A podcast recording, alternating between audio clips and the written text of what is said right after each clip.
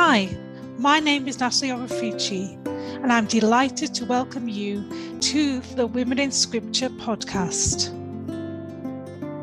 This podcast has been inspired by the God Who Speaks campaign. I will be inviting lots of different women to come and speak about the women in the Bible who inspire them and who speak to their hearts today.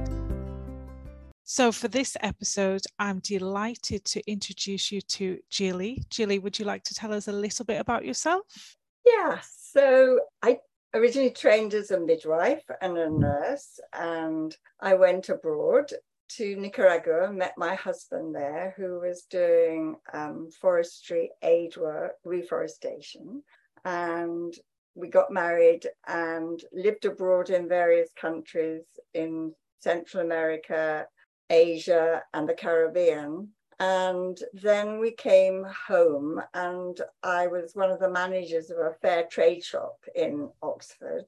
And I think probably we managed to do more good there than we did anywhere else because it was just an amazing place, still is an amazing place where we can really help lots of projects overseas in a very individual and personal way. So that's how I spent a lot of my life.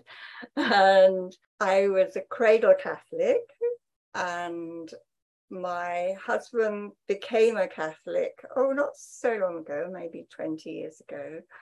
And we go to a Dominican church in Oxford, which we love. They could do wonderful sermons there. So I heard about the person I'm going to talk about today. So, who are you going to talk about? Which woman? Well, in the book of Daniel, there's a little narrative in right at the end in chapter 13 about a woman who we read about every Lent and who's very important in the church, even though her story is very short. And her name is Susanna. And she's a woman who risks death rather than violate her religious and moral integrity. Wow, a very impressive woman. So, what in particular impresses you about Susanna? Well, there are two levels really to Susanna. At first, I thought it was rather like a Me Too story. She's a married woman with children like me. She's probably a bit richer than me. She has a lovely garden and a, with a swimming, not a swimming pool, but probably a lake or something to swim in. And she has servants. And she is a God fearing woman who always follows her faith in, in all things, had nothing against her. But then there were two judges who saw her beauty and lusted after her and tried to rape her. And she calls out to God, and again and again in this little narrative, it explains how God fearing she was. She followed the law in all the things, and rather than be attacked by the men, she shouted out. She she was modest in everything she did. She trusted God. Her family respected her. Everyone respected her. But these nasty men, they sort of had a, got a plot. They waited for her for the right minute. And then they accused her when she screamed out of being in an affair with a young man who'd come rather than be blamed themselves for trying to rape her. So then she's put on trial, and someone calls Daniel, young Daniel, comes and interrogates these two men separately. And because one of them said they saw her under this bushy tree that's a tiny gum tree where the leaves fall off probably in the hot season, and the other is an enormous oak that's evergreen. Obviously, they had different stories, and so then her innocence was proved. But I thought this is really actually interesting because for 3,000 years, men have accused women of being the ones that seduce the poor innocent men. And you get, you know, Samson and Delilah and Jezebel, all these names of the wicked women. But if you actually look through the Old Testament, the laws against women are, are, absolutely horrible. If someone's raped, they have to marry the person who raped them, or you get people like Tamar, who was raped by Amnon, and there was never justice for women. They were just sort of thrown out as second class citizens and treated however they could be. And, and it really reflects what's happening in the world today, up till very recently, where if a woman accused someone of rape, even in the courts, it was like, well, you were asking for it, you were wearing a mini skirt, you were doing this, and it must be your fault. And so you know, in some countries, women have to totally cover themselves up because they're so seductive just when they're walking about, probably thinking about the latest knitting pattern or what's for dinner. And men say, oh, they're being seductive. And so it's a story in a way about how women have always been treated and people believe the men rather than the women themselves, even when they're very noble, righteous people with no nothing against them, then it's always the men that have the last say and their word is taken. So I felt it's it was a brave woman who sort of stood up and just trusted God. And she said, I trust God to deliver me from this. And that I thought an inspiring woman. Yes, it, it is extraordinary when you read the narrative in the in the book of Daniel.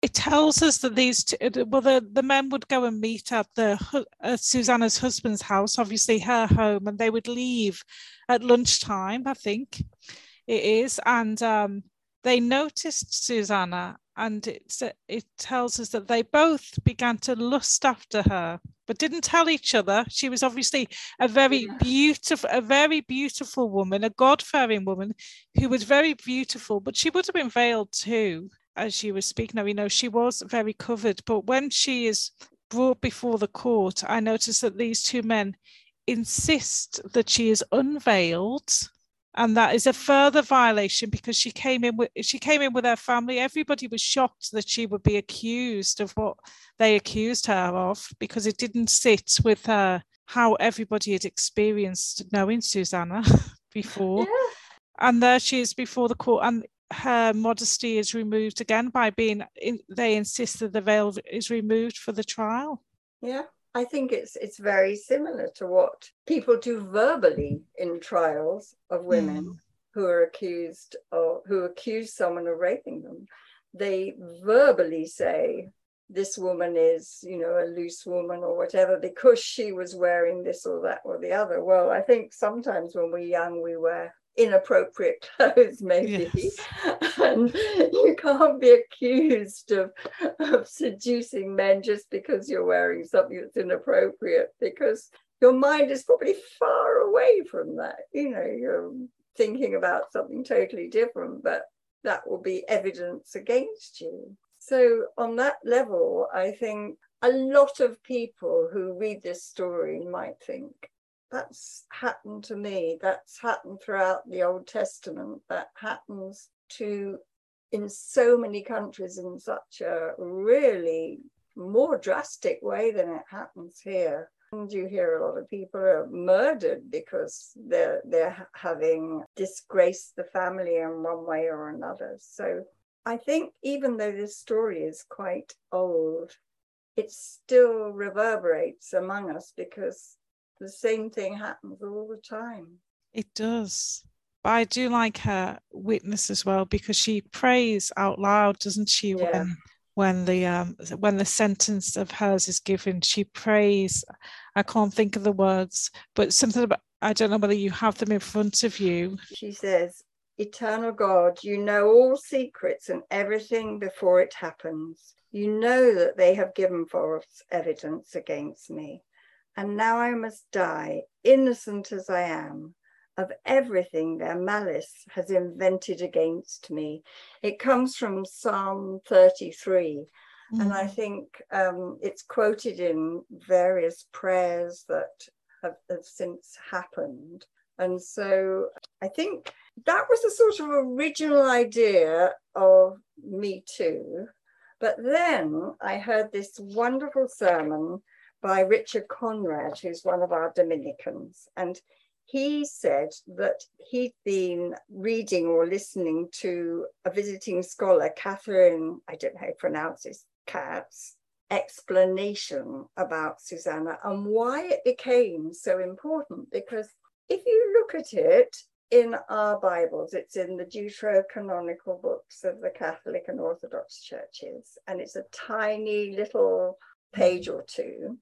And yet, it's become so amazingly important in the very early church, right from the beginning.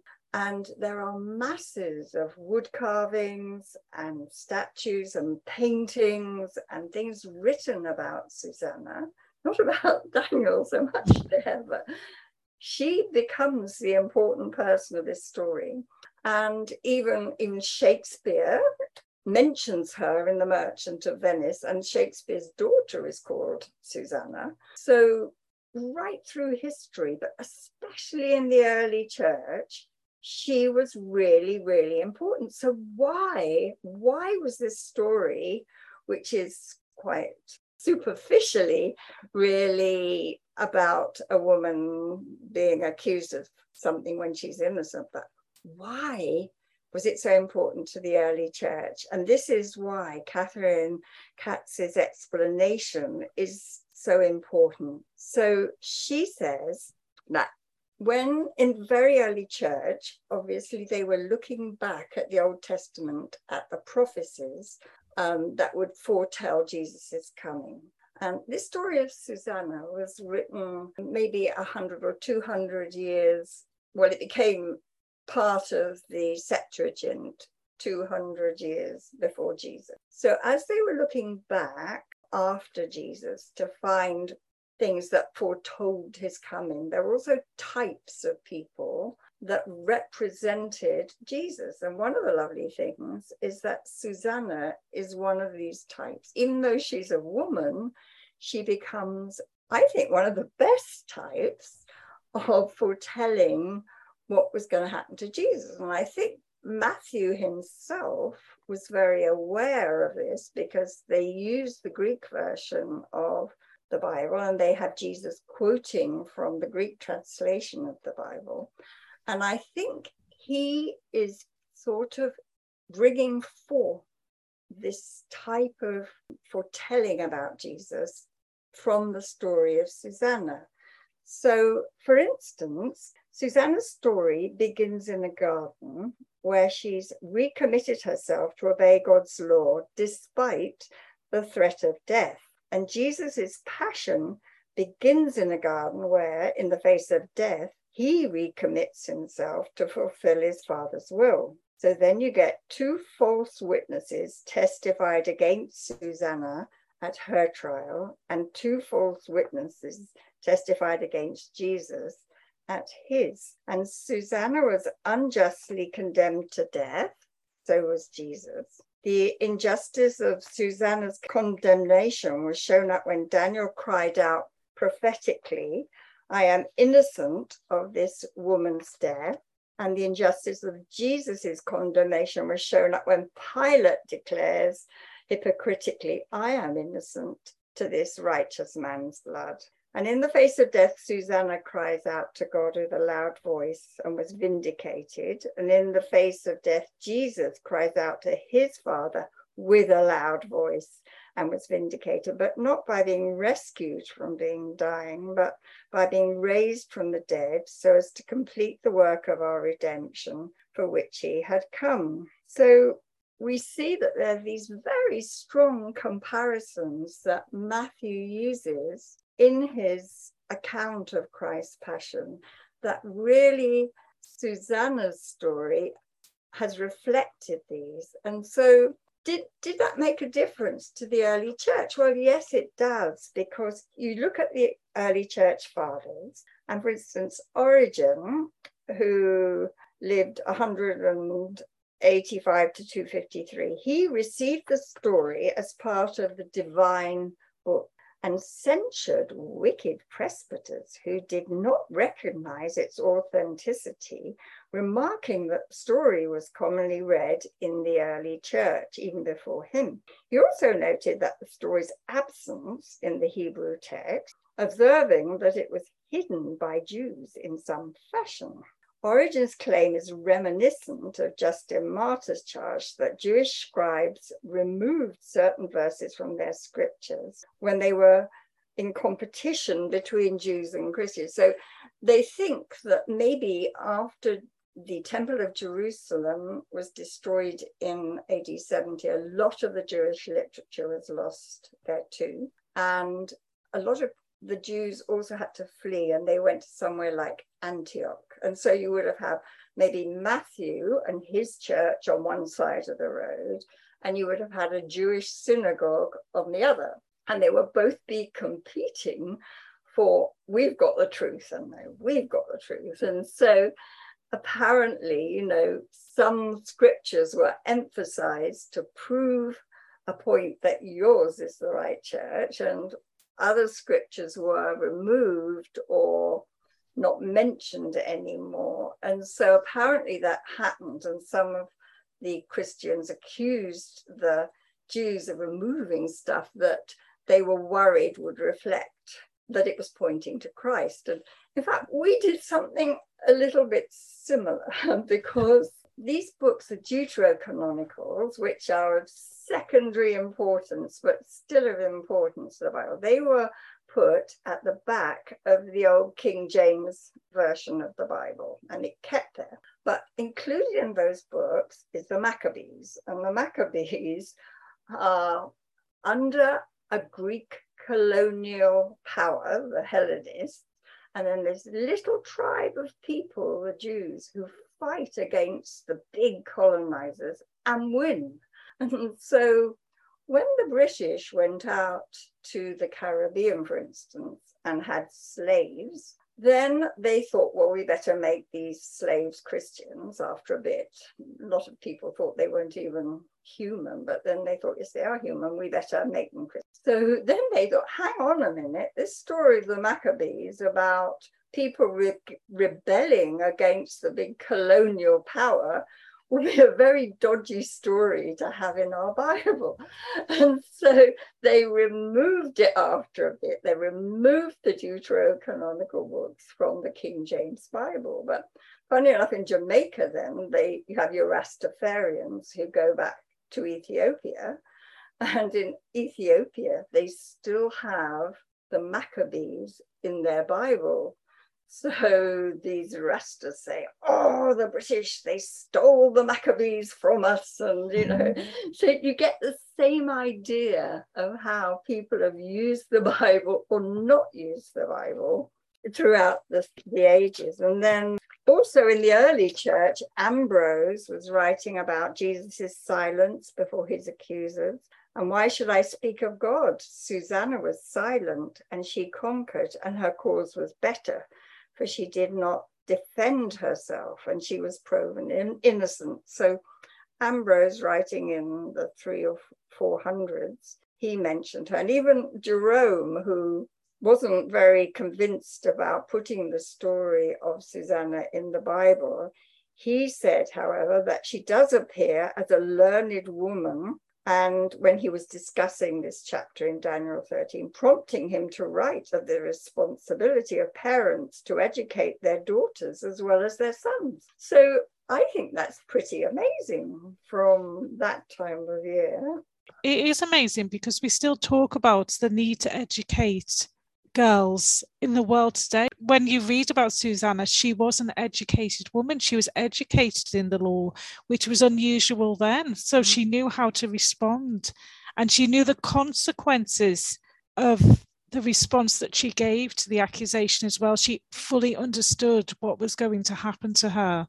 And she must have memorized a lot of it because she quoted from the Bible herself, or we have it written that she quoted. So she must have treasured a lot of these Psalms, I think, in her mm. heart and was able to bring forth the right things at the right time and use them in her prayers. So I, I think as well, this is quite helpful when we're in a really, really sticky situation. It's really hard to know how to pray, but having prayers like the Psalms that you're familiar with really, really helps in being able to use that as a prayer. And I think among the Psalms, you find every sort of prayer mm. that you could hmm. possibly want. You can find praise and you can find anger and you can find thanksgiving. And so all these things. And it's lovely that Susanna was able to quote this in her moment of need.